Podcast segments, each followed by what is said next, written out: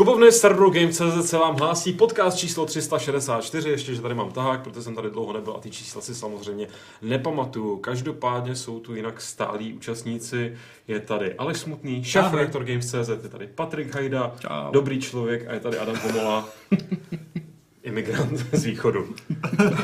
Da. Tak, já si na to ještě odchrchám, pak si dám tohle kafe průběžně, ale...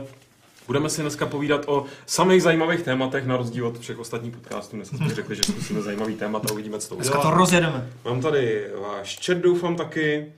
Tak jo, Laytonovi píská konvici, takže perfektní timing. A než se pustíme do těch témat, tak se jenom rychle zeptám pana vedoucího, jestli má nějaké provozní informace stran Gamesů, něco takového, co se tak za mých mladých časů, když se ještě podcasty dělali, to bylo tehdy před válkou. To už moc neděláme, ale tak jako kvůli tobě jsme nějaký servis, něco si vymysleli. Servis, jo. Takže o víkendu konečně vyjdou výsledky 14. hlasování o nejlepší hru roku. Musím říct, že některé kategorie mě překvapily. Můžeš třeba aspoň nějak lehce naznačit? Ne, my nemůžeme ani naznačovat. Ani třeba páté místo nebo něco? Jo, takhle ne, mě šlo o ty vítěze hlavně. Takže někde mi to překvapilo, někde příjemně, někde neutrálně. Je vlastně jedno, jako, ne, aby mě to překvapilo nepříjemně. A je to zajímavé počítání, tak se těšte. O víkendu. Dobře, dobrý vědět. Takže celý víkend musíte kontrolovat Games a refreshovat F5. Já jsem sobotu na florbalovém turnaji, takže až v neděli. Máš telefon, ne? To je servisní... Nebo jako... Já mobilní verze. Já v útoku, to nebyl. To je blbost, prosím tě. Navíc by to bylo stylový, jako... Jo, ještě to tam není. Je pravodobě jako... Zelda! Na ten, ne, jako na Instagram, víš, jakože prostě... Jo. A teď sleduji no, tak... Když se dáš jako Jarda, vystrčíš zadek jednou rukou hokejku a máš volnou. Ale tak já takhle dost často zkušenosti hraju, ale mám to spíš od dupity než od Jardy, protože... Ten, i když ten malet už mi tam taky teďka dorůstá. Říkal jsem si, jako člověče. Mohlo by se to někam ještě vyvinout. Jestli takhle je to prostě vepředu business vzadu party, nebo jsem říkal. Já mám zkamarád, mě se hrozně kroutí vlastně takhle, když mi rostou ty dlouhý, tak se mi kroutí do takého židovského svícnu, takže je to jako, že vepředu business a po stranách party. Byl Bailey styl trošičku. Na chatu je zatím ticho, tak doufám, že nás vidíte a slyšíte, kdyby náhodou ne, tak to na ten chat třeba napište, ale vy mě neslyšíte, třeba nevidíte, takže kdo ví. Na každý pád pojďme na ty témata. Já se to tady takhle ještě otevřu, abych mohl pružně reagovat, protože začneme, trošku zabrousíme do MovieZone Live, filmového podcastu, který se taky odsaď občas vysílá. Budeme se bavit o filmech, ale o filmech podle her, něco se nám tady blíží, nicméně ta inspirace, proč se k tomuto tématu odpíchnout, je nový film Duncana Jonese, který sice herní není, respektive nemá s žádnou hrou nějakou jako souvislost, nicméně já se přiznám, že už to mám rozkoukaný, je to takový teda rozporuplný, proto jsem to ještě nedokoukal, furt jako nejsem schopný toho vydržet v kuse, ale musím říct, že Mute mi strašně tím, tou svojí estetikou, je to zasazený do futuristického Berlína, takového jako kyberpunkového, tak mi strašně připomněl ten Shadowrun berlínský, což byl Dragonfall se jmenoval, podle mě nejlepší z těch nových Shadowrunů. A jestli byste chtěli ten Shadowrun vidět jako na plátně, no, prostě na monitoru jako v nějakém filmovém zpracování, tak ten Mute je tomu daleko jako nejblíž. Nejsou tam teda skřeti, nejsou tam elfové, ale jinak ten world building... Je tam Polrad s knírem, který by mohl mít klidně nějaký skřet, že jo? Ten je tam hodně ostrý. Jo, ne, jako ten fakt to jako vypadá, skoro bych i se nedivil tomu, kdyby... Duncan Jones ty Shadowruny hrál, protože Duncan Jones je velký hráč. Syn Davida Bowie trávil svůj volný čas v dětství třeba hraním Baldur's Gate. Takže mě do dneška jako nepřestává fascinovat. A teďka dělá nějaké rozhovory k tomu Mute a má na sobě prostě tričko s mladým hralem z Warcraftu. Takže pořád jako... Kdo totiž neví a nespěl se to hned, Duncan Jones zároveň režíroval Warcraft, filmový zpracování a já jsem to neviděl do dneška. Neviděl jsi to? Ne. Ty vole? Ono se to ale prej moc nepovedlo, ne? Jsou, no. Jako není to sračka, ale není to ani žádná sláva, bohužel, no. Jako je to, pro mě je to třeba možná lepší než třeba ten Princ z Perzie, ale to taky není žádná laťka vysoká, jo, že jo? Ale to jako... teda mě se líbilo jít z Princ z Perzie. Okay, ale... Protože se nebral tolik vážně. Protože tam byla Gemma Arterton. A to je další. Nebo tam byly pštrosy, závody na pštrosech. Jo. To už se nepamatuju, to už jsem vytěsnil. Byl tam Ben Kingsley, toho jsem nevytěsnil. Anyway, proč, takže takhle, teď v rámci nějakých rozhovorů k Mute se Duncan zpětně vyjadřuje k Warcraftu. No jasně, no, novináři se ho prostě ptají, jako a co Warcraft 2 nebo něco, že jo, protože Warcraft sice... Když se mimochodem ptají nejenom Duncana Jonesa, ale ptají se často mistra Hlada. Ale teďka konečně k tomu má prostě mistr Hlad i my co říct, protože konečně Jones řekl něco nového, nebo nového, jak se to vezme, že jo, prostě řekl, že dvojka samozřejmě není nějak oznámená, potvrzená, vůbec se nenatáčí, ale není úplně vyloučená, protože Warcraft jakkoliv prostě úplně prohučel v amerických kinech a neuspěl tam, vydělal jenom nějakých, nebo utržil v kinech jenom nějakých $47 milionů, což je úplně zoufale málo na takovouhle produkci, tak zase ale prostě jako ve světě, v Asii a hlavně v Číně utržil nějakých 380, myslím, takže docela dost a to je jako pokud někdy vznikne dvojka, tak tohle by pro studio Legendary měl být ten důvod, jako podle Jonese, že možná vznikne dvojka, protože prostě se to zaplatí díky Číně a díky prostě jako mezinárodnímu trhu a ne díky amíkům, že jo, kteří to úplně vyignorovali tehdy. Takže se to budeme dát místo v Pandáry a... No tak jako Pandy, to se nabízí, že jo, protože už jsou od, jako ve Warcraftu od 3. dílu a podobně, takže to... Já doufám, že se kvůli tomu vrátí Daniel Day-Lewis, aby hrál tu hlavní pandu nějakou. To je jediný herec, který to dokáže podat. Tě víš co, on jako jede toho Stanislavského, myslíš, že jako že bude dalšího půl roku jako šplhat po těch eukalyptích. Ano. Ty zpomalený ty. A tak nám se padávat. Vždycky neříkal, že Phantom Thread je posledního filmu? No, říkal, no. Ale říkám, ty by se nevrátil právě kvůli paní ve Warcraftu. Ok, velká výzva. Ale jenom tady Markýz na chatu píše, že Mute má 8% na Rotanu a to teda mi přijde, že je úplně mimo. Jako ten film není jako na 8% na Rotanu. Tak to je prostě... Víš co, ten znamená na Rotanu, že prostě... Jen 8% lidí to hodnotilo líp než 50%, takže to může být jako... No, ale přijeme to jako... Jako jasně, no. Ale... Myslím si, že to stojí za to vidět, pokud jste viděli Moon, tak to stojí za to vidět kvůli velmi pěknému easter eggu, který se v tom minutu jako objevuje. Jo, to jsem zvědavý.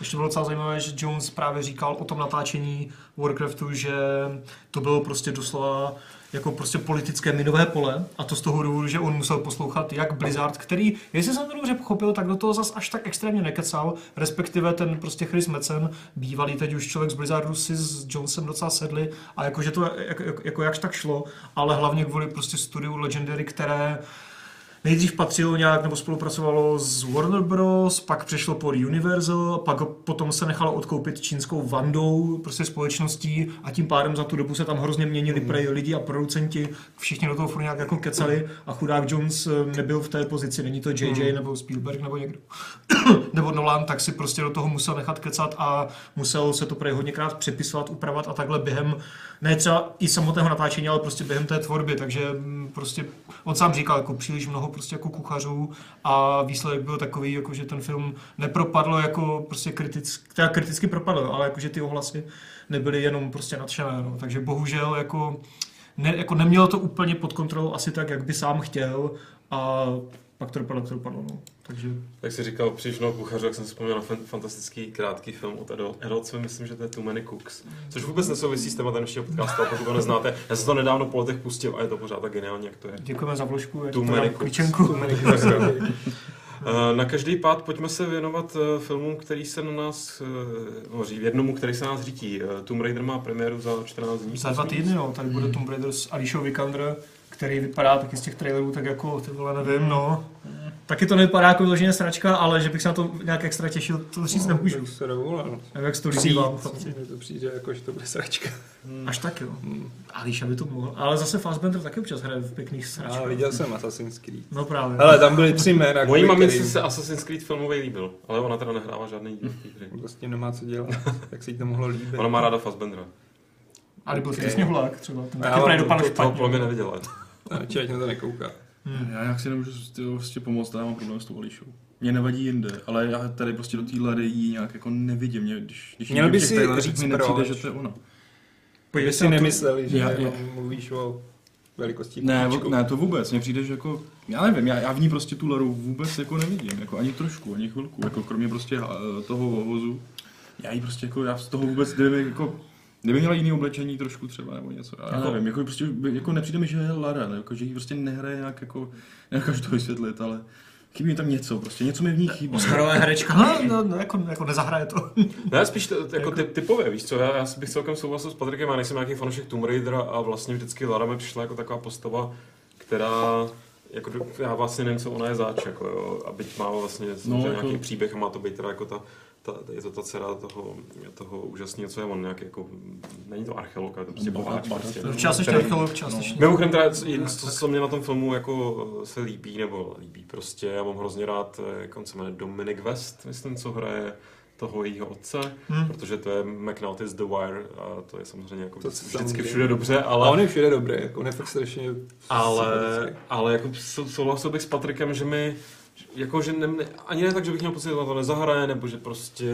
Spíš jako je to taky jako nějaký to obsazení. No, pokud bych soudil z traileru, což je vždycky samozřejmě ošemetný, tak já z toho mám podobný pocit, jako jsem měl z traileru na Rogue One a potom tady z toho filmu, že ta hlavní hrdinka je pro mě tak strašně jako jako nějaká neuchopitelná, teď se nebavím o velikosti ničeho, ale prostě fakt jako...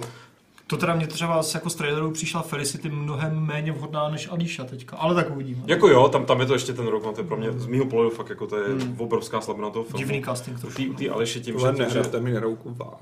Ne, já ten jako film bych měl docela i rád, jo, já ho jako nehejtím, ale fakt mě strašně nebaví ta hrdinka a mám trochu jako svádím tu vinu jak na casting, tak na tu herečku samotnou.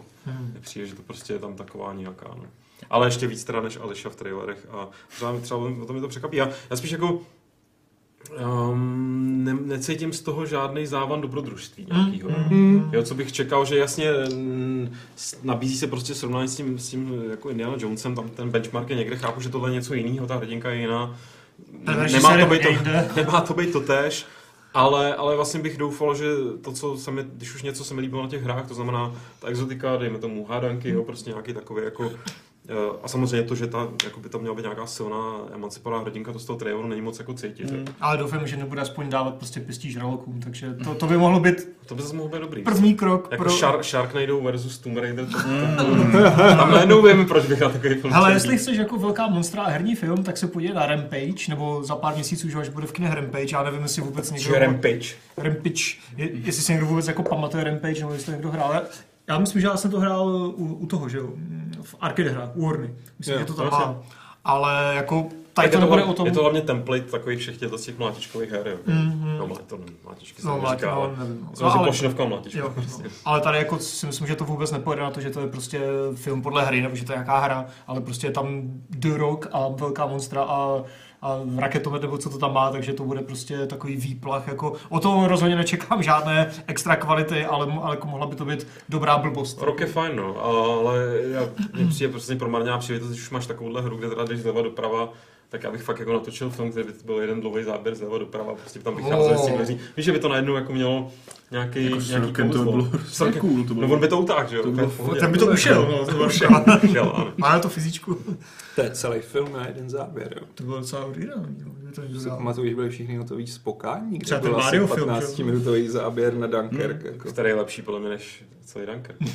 Já mám zase nový Dunkerk rád, ale musím říct, že ta scéna z pokání je působivější, jako z toho hlediska. Ty dlouhý záběry, já jsem velký jako takový. Ale samozřejmě ukazuje to šílenství už takový. Přesně. No, šílenství je taky to, že jsem mezi tím zapomněl pustit trailer na Tomb Raidera. Tak to průběžně použil, když jsem se s tím stahoval. Já jsem průběžně pustil obovku, ale Tomb Raider jsem nestihl a to už jako teď je to všechno pasá. Ale můžeme si pustit trailer na věc. A nejlepší herní film letošního roku. No a já budu rád kontroverzní, protože chystá se... zpracování velúspěšné knížky, velúspěšný bych řekl tady v redakci, nebo nevím, jestli to četl někdo jiný, kromě tebe Adama, ale Ready Player One mělo prostě ohromný úspěch, je to prostě považovaný za takovou tu bibli geekovství a nerdovství. A já si pamatuju, když to tehdy jako se o tom začalo psát, když to začalo být teda velký knižní, tak mě to samozřejmě zajímalo, protože ještě navíc mi to trošku...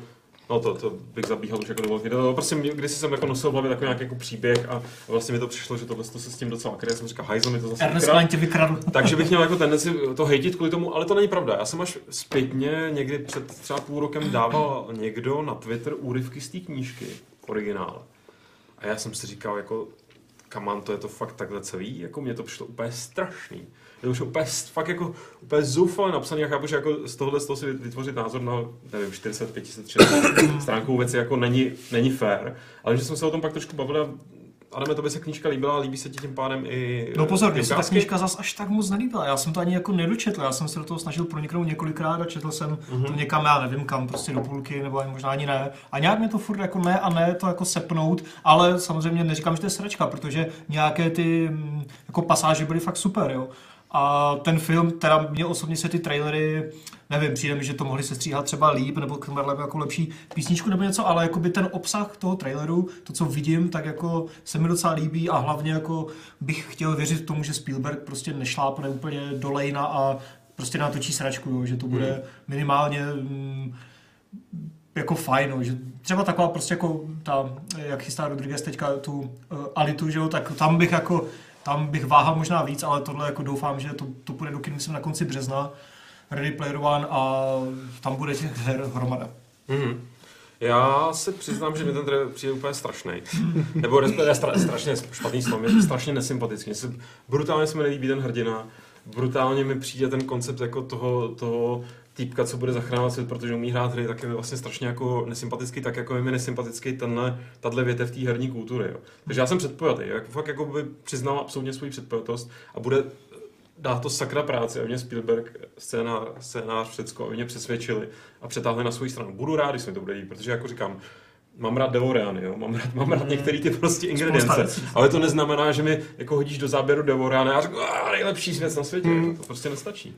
Jako toho se trochu bojím, já se toho nebojím, já od toho filmu moc nečekám. On je hlavně hodně jiný než ta knížka, jako když to vezmeš, tak ta knížka vzdává primárně hold 80kám, půlce 90. který se sám sebe vystříhal z toho filmu docela prej. Že fakt jako jede na ty starý kusy, který jako dnešní mainstream už nezná, takže ty arkádovky tam nahradila prostě jako ta, že jo, Tracer a podobně. Tak je tam Kong. Je tam Gong, a je tam Chun-Li a jsou tam jako nějaké staré věci, jako tam toho bude miliarda, že jo? Jako jo, no, je to... Trackmania je tam, mám pocit, tam taky ten moment, jak tam vyletí, to mi to většinou docela vtipný, jako že tohle si jako vezmeš do filmu, no. Jako nevím, jestli to bude něco víc, než jako vychytávání toho, je a to je tohle. Jako myslím, že by Spielberg natočil takovou, jako strašně plochou, jako hovadinu virtuální. Já snad doufám, že jako mohl by, no. Nevím, no, jsem jako... tomu jako skeptický. Já to nečet, takže já jdu prostě jako do kina na film, který prostě jako, mě budou ty easter eggy a bude akční, rozhodně na to chci, protože je to barevný, je to akční, prostě vezmu si popcorn a budu si prostě jen tak odpočinout do kina, že nebudu nic srovnávat s knížkou, nebudu řešit, jestli to je správně nebo podle předlohy nebo ne. Já si ještě jsem popcorn, lehnu si tady na kauči, to je hlavnější. Já mám volňásky. Jo, tak. Já se taky půjdu na projekci, ale chci říct, že mě ještě mi nesympatický i ten virtuální svět právě, jako v tom podání, ten který vidím si kterou.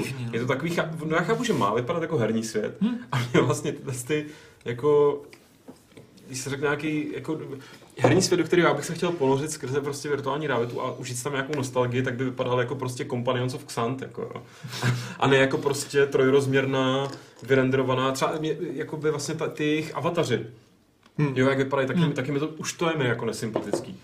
Ale to je v podstatě v celý jako to není hodnocení, že to je estetický názor v podstatě. To je, existuje takový slovní spojení. Prostě je to daný tím, jestli mi to připadá jako nějaký hezký a přitažlivý a jako ne. No. Mně se moc nelíbí, že ten jako Parzival vypadá jak nějaká postava z Final Fantasy. To mě teda vizuálně moc nezaujalo. Vůbec. Máš tě zabrýtil sám z Final Fantasy. Mě ta série nikdy moc nezaujala. Ani herně, ale Spirits Within se mi docela líbil. Herně super. Teď jsi si zachránil svou účast ve Fight Club. Jo, já mám rád. Že bys začal vyhazovat i ve Fight Clubu, jak jste nějak právě MovieZone Live. No. Já jsem pro. Já tady příště nebudu. Ne, řekl si Spirit Within, takže to je OK. V pohodě, jestli se Square s málem zkrachoval, že jo, ale bylo to dobrý. Ano, ale sadili všechno na jednu kartu, která nebyla dobrá. Teda byla dobrá, ale ne dost finančně. Jako ještě k tomu Ready Player One. Jako já to zase rozhodně nebudu trhat kvůli tomu, že to bude jiný než knížka, protože ta knížka není nějak objevná. Pro mě to bylo jako příjemné sedmičkové čtení do vlaku se spoustou jako reminiscencí na moje herní dětství, ale jako, že bych z té knížky byl jako na větvi a teď jako se těšil, jak to bude pokračovat, to zase ne, no. Zase to nebylo něco, u čeho bych obracel oči v sloup. A nenese to nějaký hlubší filozofický podtext a to máme jako třeba Altered Carbon, jehož seriálová adaptace ho totálně zprznila a nikdy jim to neodpustím a musím to zmínit ještě v třetím Fight Clubu po sobě. Pořádku. Máme odfajtkováno? Já myslím, že podcast by měl sloužit k ventilování frustrací. Přesně tak. A nějakých dalších jako prostě problémů, co člověk má. No, pokud jsme se, já jsem se rozhodně vyventiloval stran Ready Player One, tak bychom se mohli posunout na třetí téma, které je takové... Třetí? Druhé. Já jo, první. Protože, no, já nevím počítat, respektive, no, prostě se mi to úplně zamíchalo dohromady ty filmy.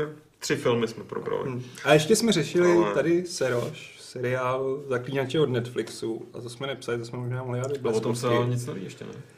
Teď líknul seznam postav a bude tam Wilgerforce a Leo Bonhart, což teda znamená, že by měli, ten seriál by měl pojmout tu románovou, pentalogii? Myslím, že pentalogii. No prostě romány zaklínačský, takže se to bojím ještě o trochu víc, ale jsem na to zvědavý. A to by mělo být relativně brzo, že jo? Na rozdíl třeba od toho Netflixového Assassin's Creedu seriálu, který nevím v jaké fázi přípravy je, v nějaké fázi je, ale tam asi tak, se ještě nezačíná natáčet nějak brzo. A pak by mělo být, že jo, teoreticky se chystá nějaké Call of Duty, které by mělo dostat jako režiséra toho Stefana Solimu, co teďka dělá Soldado. Což zní docela zajímavě, ale... Proč? Protože Activision, že ho chce prachy a má Activision Studios. Jakože to filmovou věc. Call of Duty už bylo natočený, a jmenuje to Act of Whaler. Jo, tohle. Já myslel, že to jmenuje Bento Brothers. To taky? Neuráží Bento Brothers. To jsem tak vůbec nemyslel, jakože co bych Call of Duty chtěl být, až vyroste, respektive co bylo první Call of Duty a částečně se snažil být to poslední, tak to tady máš Bento Brothers. Případně ten Pacific se to jmenovalo, taková ta... Pacific Rim? Pacific, jo... Ten spíš, no. Ten se mi nelíbil, tak jako Bento Brothers. Byl dobrý podle mě. Já jsem přiznám, takže netuším. Je jiný, no. Takovej trochu filmovější, ale fakt, že na druhý zkouknutí je dost dobrý. Ukazuje tu válku z jiného úhlu pohledu. No i Games.cz bych chtěl celovečerák Ogiho a Škodíků, což nevím, co je, ale... To je děsivý animák pro děti. Okay. Takový to manžery, ale přijde mi to. Jakože děsivý, jakože špatný nebo děsivý? Mně to přišlo strašně děsivý animacema, jakože to prostě, nevím, stejně jako to manžery, když si jako uvědomíš, jako to je pro děti, tak to je brutální věc. A tohle to mi přišlo brutální. Myslím, že kdyby ti bylo jako 5, nebo bys byla ta cílovka, tak bys na to nekoukal trošku. Já jsem se na to koukal jako malej, a nevím... To je takhle starý, ne? Děkuju. Ale nevím proč. Protože to je fakt barevně, to je vyblitý a takový hlučný, jako a ve celovečerák, tak to bych jako teda, já nevím. Třeba ten umělecký záměr, ta vyblitost. No to určitě bude. Okay. Tam jsou prostě šváby, co škodí, takový tlustý kočce. Prostě výborná. Jako. Šváby, škodící kočce. To byla nějaká metafora, určitě něco, ale já jsem si vyvolal taky ten divný seriál, takový ty rozinky. Nějaký, co myslím, že byl nějaký kalifornský rozinky, nevím, co takový. Cože? Tak by seriál jako americký, kreslený, kde prostě hlavní hrdinou byly antropomorfizovaný rozinky. Jak se to určitě jmenuje. Myslím, že to není to evidentně dost slavný, ale byste to znali vy. To zní dost divoce. Jmenuje se to Lukášův páteční trip. Rozumíš, to byly ty 60. let. V televizi toho moc nebylo.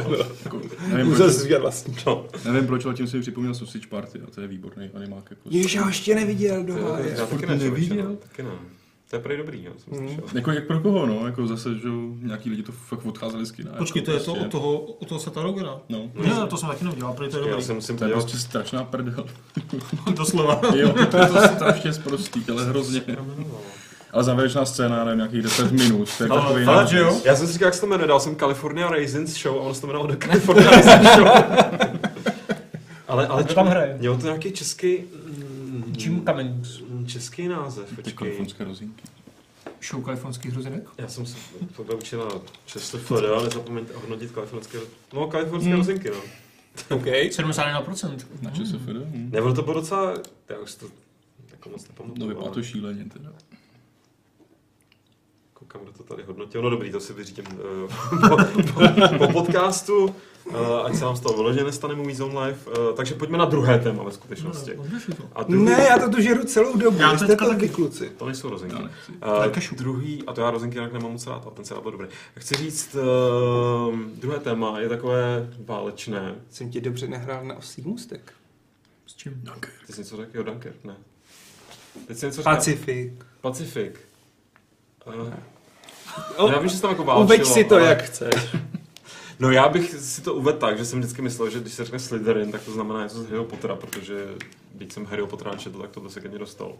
Ale ona, pak ještě teda Slither.io, takovou tu... Jo, to evokovalo zase mě, no. Ale ve skutečnosti vy tím myslíte něco úplně jiného, hoši. Patriku, co to je?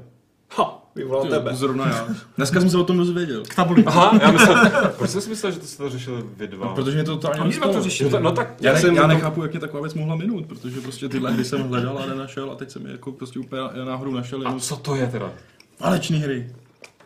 Firma, která dělá válečný. Je to Slytherin, jsou prostě teda, je to vydavatel prostě vesměs převážně válečných hral, má tam i nějaký fantasy věci, ale s těma válečnýma hrama se soustředí má tam hlavně druhou světovou, ale je tam i Napoleon, japonský hry. Jenom strategie mám, člověče. Jsou to asi jenom, no. A real time, tahovky. A jsou to... Všechno do jednoho hardcore strategie. Jakože... hardcore, ale takhle od pohledu, ale nevypadá jako úplně hardcore. Já si pamatuju, když jsem tehdy dělal ten díl Games TV, když jsem řešil hardcore strategie a dostal jsem se takovým těm fakt jako Excelovým tabulkám. Tady ten interface ještě se zdá docela... Tohle je hezčí. Tohle je zrovna přístupná, jako. To vypadá jako různě, jakože nemají jeden template, do kterého jenom... Ne, oni právě vydávají hry těm nadšencům, což jsou třeba jako tříčlenný až jednočlenný studia, který si tam v tom sklepě kutí ty úplně šílený simulace. A je to všechno, mají tam záběr od jedné bitvy až po celou první světovou válku a podobně. Tak ale proč o tom mluvíme? Protože vlastně dneska rozjeli slevovou akci na Steamu, včera myslím. Slevovou akci na Steamu a co tak tady Aleš tak prostě hlásá, to se prostě nestává. To se neděje, oni drží cenu. Ani neslevňují. Bezprecedentní krok. První věc je, že jejich hry jsou drahý. Že jako prostě $60, $50. Druhá věc je, že jak je to na velmi níž publikum, jako hardkorový, tak oni nemají potřebu snižovat ty ceny, což znamená, že i třeba 6 let stará hra tam pořád bude stát těch $60. No a teď najednou někde slevili 50%, někde 60%. Běží to jen do pátku a pokud jste chtěli některý z těch her si někdy koupit, jakože já jsem se tam vždycky koukal a tohle bych si zkusil, ale co když to bude zase nehratelný, já jsem vyhodil jako 1500 za jako blbou hru, no ne blbou, prostě náročnou hru. Mm-hmm. No a teď máte šanci a je tam fakt několik podle mě dobrých kousků, který nejsou tak hardcore jako ty ostatní. To japonský vypadá asi jako fakt to Sengoku Jidai vypadá. Zrovna jsem na to kliknul. Cože Sengoku Jidai?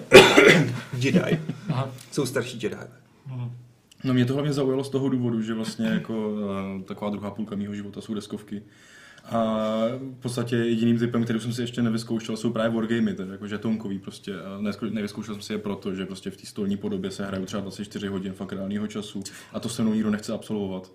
A je s tím taková i historka, kterou jsem zapomněl zmínit u toho Warcraftu, že já jsem si jednu wargame koupil a když jsem šel na předpremiéru Warcraftu, tak mi ji ukradli z auta. Takže jsem měl jedinečnou šanci si ji konečně zahrát a nestalo se. To byl už nějaký fanoušek Warhammeru. To nebyl Warhammer, ale to je jedno. Ale prostě díky tomuhle jsem vlastně zjistil, že tohle je v podstatě ono. Takhle se hrajou ty deskovky a nemám teda hráče, tak prostě jako... Chápu, že ne, každý chce strávit úplně celý víkend s tím, že kouká na žetonek, jak se pohone prostě v jedno políčko. Tak v těchto z těch počítačových hrách je to samozřejmě něco rychlejší a v single playeru, že? Takže mě to hrozně zaujalo a projel jsem si úplně všechny, co tam jsou nabízený v té slevě a ty, co vypadaly dobře, tak se to prostě vyzkoušel. Já úplně vidím, že by se ten mem, jakože my desires are unconventional.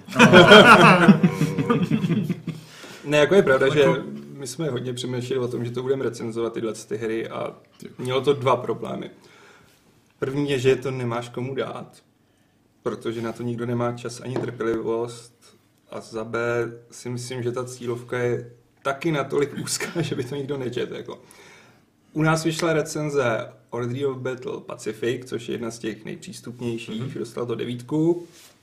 Předminule se na to, myslím, někdo ptal, že by si to chtěl koupit a já jsem tady vysvětloval tu situaci s tím, nebo možná minule, že si to kupuje jako DLCčka. Takže už nevím, kdo to byl. Pokud to sleduješ, máš největší šanci, je tam na to 75% sleva, takže to, co by stalo 80 €, teď stojí 20, už jsem si to koupil. A hlavně je tam vlastně jako je to zdarma k vyzkoušení, že? A je tam ta free-to-play verze jako lomeno demo. Takže člověk zjistí, jestli to je fakt na něj až moc náročný, nebo prostě ale zrovna ten odrovov by to by měl být nepřístupnější. Zároveň je to takový jako pancek generál na třetí, že prostě musíš řešit ty zásobovací linie a velikost těch jednotek.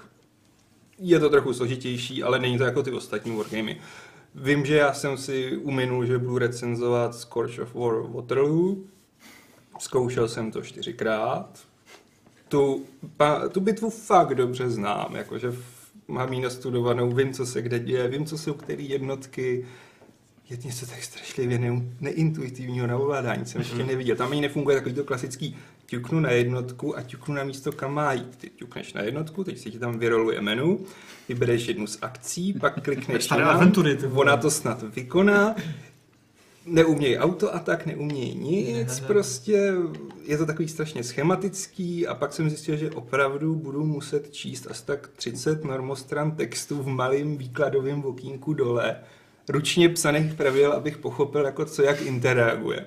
Takže i se svýma znalostmi jako napoleonských válek jsem to po těch asi 8 hodinách vzdál a řekl jsem si, tohle je jiná úroveň. Ale zároveň jako jsou hráči, kteří tohle vyžadují a nepřijde jim to divný, naopak jim to přijde jako dobrý. Tak a to je podle mě ta cílovka, kterou u nás asi nenajdou a nemá cenu to teda recenzovat. Na druhou stranu věci jako ten Order of Battle si myslím, že už jo, protože spousta lidí si vzpomíná na Panzer generála, Pacific generála a tohle je blízko. A už z té recenze, myslím, že to je Kuba Kovář, já nechci kecat teď. Tak jsem měl hroznou chuť to zahrát a zrovna to stálo jako tu plnou pálku, což jsem si zase říkal, hexová strategie, doví, jak dlouho to budu hrát. Takže teď mám 2 DLCčka z Order of Battle, z rána pod Sengoku Jidai kompletní, který jako jsem si slibal od té doby, co jsme o tom psali. O tom jsme docela dost informovali. No a ještě jsem si přidal To Great War. Vzal si nebo ne? Já jsem vzal All Wars Must End. Jo. Tam jsou 2 prvováleční grand strategie. A tahle je ta náročnější, ne? Nebo se zdála? No je to ta náročnější, no. Já jsem vzal právě Great War, protože kolik je her z první světový, že jo? Právě, no. A no, tohle je trošičku něco jiného, tady jako jenom táháš těma ikonkama po té mapě světa. No a to je víceméně celý svět a můžete hrát za kohokoliv v té první světové válce a líbil se mi strašně popisek na Steamu 1 recenze kladná. Původně jsem tomu dal jako palec dolů, ale to jsem měl odehrát jenom 32 hodin. Po dalších 200 už jsem jako změnil názor, protože vyšly 2 peče a vlastně zjišťuju, že je to docela dobrý, takže tomu dám dalších 300 hodin a myslím si, že mi to sedne. Takže mám co dělat ve vlaku, jako... Ano. Takže ty jsi takový ten hráč, co má na Steamu těch 800 hodin a je to docela dobrý. Jo, 1000 hodin. Šmejt. Sračka. Ale zdal. No, takže máte čas do pátku. Do pátku, no. Správně, a ještě vlastně bych mohl říct, že ať tomu nedělám úplně špatnou, v uvozovkách špatnou reklamu, jsou tam i hry z Warhammeru 40 000, které jsou asi nejvíc v uvozovkách easy, je tam skvělej ten Armageddon, což je de facto doslova Panzer generál, akorát, že je to ze 40 z bitvy o Armageddon, Space Marines, Imperiální garda orkové a je tam ještě Sanctus Reach, což je taky warhammerovská tahovka. A pokud máte rádi Warhammer, tak ty ceny jsou fakt teď příjemný v těch slevách. Jediná, která není příjemná, protože je to dost nová hra, je Battlestar Galactica Deadlock, což je velmi moderně vypadající vesmírná strategie, kde prostě ovládáš ty jednotlivý lodě, máš galaktiku, stíhačky vysíláš. Ne, nemáš galaktiku, to je vlastně z první cylonské války. A je to... A vypadá to fakt skvěle, ale zase jako zkoušet to... Mají jenom 21% slevu a to je málo na mě. Sice ještě nemáme dotazy, ale je tady jeden z velmi jako platný. Aleši, kde ty hodiny bereš, to zákonitě musíš pak selhávat jako otec i manžel dohromady. Ty jsi to tak nějak dneska říkal, jak to funguje, když si chceš dohrát. Ano, já jsem mám rozehraný Divinity 2 už 3 dny, jednu 15-minutovou bitvu. A vždycky jako manželka už uspává, jako syna, taká, jo, tak teď to konečně dojedu, je to jenom jedna bitva, jenom trochu složitější, ale to bude rychle. V půlce.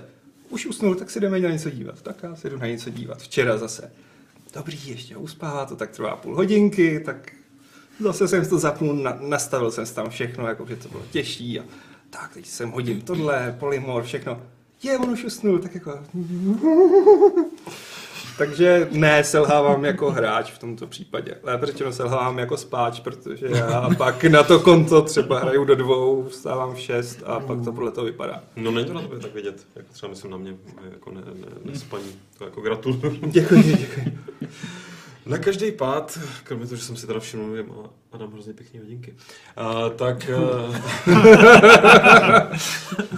samozřejmě já mám jako lepší, to jsou sluneční, ale chci říct, že ty krásové, tak to ty moje právě neumějí, to je strašně prudí. Jako, a ty máš takový ten pěkný, ještě modrý, nebo ty jsou barvu toho světu, tak teď ještě to umíš od ty vole, no. Já jsem viděl suchou hodinky. Jsou úplně orosy. S Kingdomkami, že jo, ten jo, na Android, že jo, udělal ten skin, že jo, na Android. To, a to bylo strašně hezký, to je prostě cool, no. Co s Kingdomkami, no hodinka? Tam máš jako, když třeba, jako, když ubíhá čas, že jo, tak tam prostě hodiny, no, a prostě ten design jako hodiny. Jo, ten cifrník, jako, že někdo udělal skin, že jo, na Androidi, ty, a fakt to vypadá cool. Na každý pád, já jsem to chtěl zavést, řeš, ještě k jednomu tématu, protože pokud něco tyhle ty váleční hry, které jsme se teďka bavili, pokud jim něco schází, jako jsou lootboxy. Myslím, že ty by ozvláštnili každou dobrou bitvu. Ale stran lootboxů se teďka rozjelo další nějaký kolečko debat. Byť já mám pocit, že už se to prodebatovalo až na dno, ale zkusíme to ještě se prohrábat ještě hloubš. Protože, a teď nevím, jestli to byla ESA nebo ESRB. To druhé. Tak to druhé k tomu něco řeklo. Respektive to začne značkovat na krabicích. Ne, na krabicích, no prostě u těch krabic už dneska vlastně nikoho nezajímají. To je právě ta asi největší novinka, co se stala, že jo, po tom celém shitstormu okolo prostě Battlefrontu a té kontroverze, co se kolem toho strhávala poslední měsíce. A týdny s tím, že SRB vyšla s tím, že bude na krabicích nebo prostě u her označovat, že ne, že tam jsou lootboxy, ale že tam jsou jakékoliv in-game purchases, což mi přijde jako OK, ale s takovou to dostane prakticky skoro každá hra, no každá druhá, protože v dnešní době si už můžeš skoro v každé hře cokoliv něco koupit, ať už je to fair, nefér, nebo je to prostě kosmetická věc, nebo je to nějaká věc, co ovlivňuje hratelnost, takže to nebudou rozlišovat, jestli to je lootbox, nebo DLCčko, nebo třeba nějaká čepice, nebo něco, jako s dobrým odůvodněním, že prostě rodiče by se v tom asi nevyznali, kdyby tam najednou bylo 50 prostě štítků a cedulek, tohle, jo, takže jako to chápu, na druhou stranu, jaký to pak bude mít extra smysl, když je to všude, ale ještě na jednu stranu, na tu třetí, když se podíváte, že na mobilní prostě story, na Google Play a na iTunes, na Apple Store, tak tam to prostě píšou, prostě in-app purchases a myslím, že to jde rozkliknout, jako co to přesně znamená, nebo v jakém jako rozmezí to je, v jaké hodnotě. Je tam rozmezí a myslím, že na iOS jde to rozkliknout, co to je, a na Androidu je prostě rozmezí. To teď nevím, no, ale jakože se na to můžeš podívat, ale stejně tam vidíš, jo, prostě třeba $5 až 20, jako $30 a nevíš, co to znamená. No. A jako pro ty rodiče je to užitečný, jo? Že prostě oni to na tom můžou prostě filtrovat, jo, tohle může hrát, jo, tohle nemůžu riskovat, protože mi tam něco nakliká a... Že jo, já teď to mám z první ruky, protože sice jsme se zaklínali, že malý nebude hrát na mobilu, ale občas si něco zahraje. A teda se s tím učí strašně rychle, ale zobe, já fakt jako jsem začal řešit, já jsou v tom teda nějaký in-app, jako a teď jsem musel začít projíždět. Tak mu vytvoř profil, nebo tam jde nějaký rodičovský zámek, ne, to přece jde. Nemusíš řešit, jestli tam máš nebo nemáš kreditku, prostě to lokneš na nějaký... Já bych ho poslal do dolů. Do myšlenky. Ta pneumaty. Víš, jako mně přijde, jako, že jasně, ať je to označováno, nemám s tím vůbec žádný problém, naopak, jo, ale přijde mi, že ten hlavní problém je pořád u toho, že rodiče dají dítěti telefon nebo písíčku nebo něco, že jo, kde je kreditka a pak si děcko nakliká, že jo, tak jako, ale jako, myslím, že na snad všech platformách jsou nějaké jako parental controls a jde to jak loknout. Jo, to ano, ale jakože tady máš, když víš, že tam nejsou žádný in-app nákupy, tak máš fakt klid, jakože. No, takže prostě SRB udělá tenhle ten velký krok, nebo ho udělá, což jako OK, nějak se to hýbe prostě kupředu, protože třeba takový ten jeden havajský zákonodárce, ten jak se jmenuje, tak ten se toho nepouští a myslím, že chce navrhovat na tyhle ty hry nějakou vyšší daň nebo něco. Otázka samozřejmě, jestli mu to projde a v jakých státech to bude, nebo jo, jak to bude. Ale co jsme se díval naposledy, tak hodnota akcí EA úplně neklesá, takže jako, až vyjde Anthem, tak se budeme asi bavit znova. Mně přišlo vtipný, to SRP se vyjádřila k těm lootboxům. Já si jako nevím, jak to přesně bylo ta věta. Že... Něco jako... že oni považují lootboxy za jako zábavný způsob, jak se dostat k herním předmětům. Říkám, jo. OK, tak by to šlo interpretovat, ale nevím, jestli bych to tak úplně řekl. Nevím, jestli je zábavný. Ale kdo se do toho baví, že? No, tak se doba asi... EA se určitě baví. EA se baví, no, EA určitě, i když... Tak rozumíš, EA začíná to písmenem E, ESRB začíná to písmenem E. Half-Life 3 confirmed. Přesně. Nevím, spíš já bych čekal, tak to vypadá jako... Pohodička, nikdo s tím nemá problém s tímhle svým vývojem. Já jsem myslel, že se to bude spíš jako ubírat směrem, že to budou označovat jako gambling. No to taky SRB říká, že jejich, podle jejich názorů to gambling není, ale samozřejmě, že ti herní organizace řekne, že to jako je v cajku, že jo. Ale jako ještě to ani zdaleka nekončí, tohle téma, že jo, prostě... No je tam nějaký tlak teda ze strany někoho, kdo by to chtěl označit jako gambling, nepočítám sebe. No z nějakých, myslím, že nějací zákonodárci, že jo, a možná nějací, jakože... Jako specificky země, prostě nějaký, nějaký, vůbec to neřeší, že jo. Jako jsou tyhle ty tlaky, nevím, jak jsou silné, že jo, SRB to zatím asi nebude označovat jako gambling, ale označí to jako, že tam jsou prostě in-game purchases.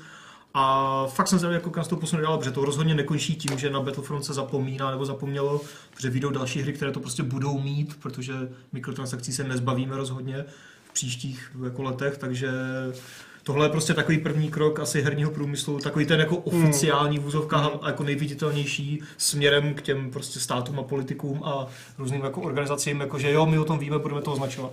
A teď je otázka, jestli to bude stačit, nebo jestli budou vyžadovat nějaký bacha, je tam gambling nebo něco, to uvidíme. No. Abyste to před námi už někdy probírali, ale já se tohle zeptám na přímo váš názor. Myslíš si, že je to gambling? Já bych to takhle nezobecňoval, hrozně záleží jako na formě té mikrotransakce, že jo, prostě jako lootboxy v Overwatchi. My jsme teďka vložili lootbox, ve kterém prostě teda zaplatíš za něco, co... Ne, kde hraje roli ta náhoda, nebo prostě máš nějaký prostě... To je podle mě jako definice gamblingu, ne? Já nevím, jaká definice oficiální. Jakože prostě podle mě gambling je jako prostě magicky, že když si koupím prostě booster náhodných 15 kartiček prostě, tak jako já dám si peníze a dostanu za to mnohem menší hodnotu, nebo dostanu úplně mnohonásobně větší hodnotu, takže na to můžu vydělat, můžu na tom prodělat, že jo? No a teďka... Nevím, jestli v lootboxi, jako jestli teda ty věci, když pak nemůžeš prodávat, tak jestli právě... No ale podle mě zase hrozně záleží fakt, jestli se bavíme o úplně hloupých skinech do Overwatche, které prostě to je úplně jedno, anebo o něčem, co ti ovlivňuje hratelnost, jako Battlefrontu v Need for Speed, tak tam... Spíš hlavně, já neznám oficiální definici gamblingu, ale jako beru, že... A za sebe já jsem třeba jako velký jako odpůrce gamblingu jako takovýho, myslím si, že to je fakt věc, která by měla být prostě v podstatě jako plošně zakázaná a blablabla, ale řeším to v kontextu toho, že ty sázíš na tu finanční výhru, jo. Že tam ti vzniká ten feedback loop, který prostě v tom mozku, který má pak takový daleko sázíš, že to je návykovka, že prostě, a že ve chvíli, kdy teda sázíš na skin, nebo sázíš na lepší zbraň, jako chápu, že tam se pouštíme na nějaký, neříkám tenkej let, ale že tam jako je to někde na hraně asi jako hrozně rozmělňuje. Je spíš jakoby tam potom mám problém s tím, že když to cívíš na ty, dejme tomu na ty, řeknu děcka, myslím tím své právní malí lidi. Což je strašně jako krutý, protože je spousta dětí ve 12 svéprávnějších než spousta 50 letech, ale jakože beru, že tam že to je část jako lidstva, kterou bys měl nějakým způsobem od toho chránit, jo? Nebo se o to aspoň jako snažit, nebo je to na pořadu dnes se bavit o té regulaci tady, jo? Ale jestli prostě potom to paušálně smáznou tím, že jako každý nákup skinu nebo bedny, ze kterých můžou vyskáčet na hodivý skiny, jak jemhle k tomu přijde, to není úplně pravda. A pak ještě jako velká otázka, že jako jestli chceš jako gambling označovat třeba stejné mikrotransakce ve hrách, které cílí na děti, a ve hrách jako Call of Duty, které mají rating 18+, že jo? To je prostě hra pro dospělé, protože si koupí dítě samozřejmě. Přesně to řeším, že jako pochopitelně, myslím, ne jako cílen na dítě, ale který mají ten rating. Jako no jo, jasně, tak tam pochopitelně jako bych to nějak asi jako zvýraznil, nebo nějak jako se prostě jako pobavil o něčem jako důraznějším, než jo, jsou in tam in-game purchases, jo. Ale zase na druhou stranu, když si koupím hru pro dospělé, jako Call of Duty, že jo, s rating 18+, tak tam jako tam si v tom můžu trácet, co chci, že jo, prostě dospělí, tak jako... Tak jako ono zase přiznejme si, že s gamblingem budou mít primárně problémy dospělí, jo, a ne děti, jo. Myslíš? Asi jo. Jako za A to dítě bude mít omezený množství... Teď strašně jako teoretizujeme, jo, no, aby nás někdo nechytal za slovo. Omezený množství těch zdrojů. Vlastně, no. To je první věc. A to znamená, že prostě Dobře, můžeme udělat scénář, kdy prostě budou krást těm rodičům peníze a podobně, byť v dnešní době už je to trochu těžší s nějak kreditkama a podobně. Ale myslím si, že když už by se mělo mluvit o ohrožení gamblingem, tak to primárně budou dospělí. Prostě ty, kteří tam budou obsedantně přihazovat další a další jako nějaký. Jak tady celou už cituje, předpokládám jako definici, patologická psychická závislost na lákavé představě rychlého zisku peněz nebo jiné hmotné výhry. Tak v těch hrách by to seděl, akorát to není hmotné, no jasně. Tak protože to je stará definice z analogového světa. Velmi dobře řečeno. Jako je to komplexní téma, které prostě bude pokračovat v příštích letech a bude se to vyvíjet tímhleto nějakou nálepkou in-game purchases to neskončí. No to asi ne. Ale je to první velký krok jako prostě po tom, co se stalo s Battlefrontem. Dobře, v tom případě se k tomu průběžně budeme vracet. Uvidíme, jestli tomu třeba tady někdo nepropadne. aby jsme měli jako tu autentickou zkušenost. Uděláme research. Přesně tak, někdo z vás by se měl stát závislý. Ale že musíš vyhradit redakční budget, jako půlku budgetu na research. A asi Vašek Paše nejmladší pořád ještě. A nakoupíme spoustu skinů. A sakra, no tak. Tak já rozjíždím Fable Fortune, tam můžu utopit pár. No, takže zrovna Fable. No a my teďka rozjíždíme dotazy, já poprosím Aleše, jestli má po ruce ty e-mailový, něco tu má, tak aby klidně nějaký e-mailový přečetlo, zároveň vyzývám tady do chatu, ať klidně tam prosím vás opakujte to, co tam někde v průběhu jako probíhalo, ať to tady mám pohromadě a já třeba, když to bude dotaz kvalitní, tak ho rád přečtu. Už jste to vyžrali, já jsem měl teď druhý. Zemní říká, že se nedáváš. Okay. Takže Kubulin. Není to Kubulín, je to Kubulin. Mm-hmm. Se ptá. Zdravím pánové, po případě dámy. Dneska ne, bohužel. Zajímalo by mě, jaké hlavní důvody vidíte za úspěchem Fortnite na úkor PUBG. V únoru Fortnite topnulo rekord současně hrajících hráčů PUBG 3,2 milionu, novým rekordem 3,4 milionu.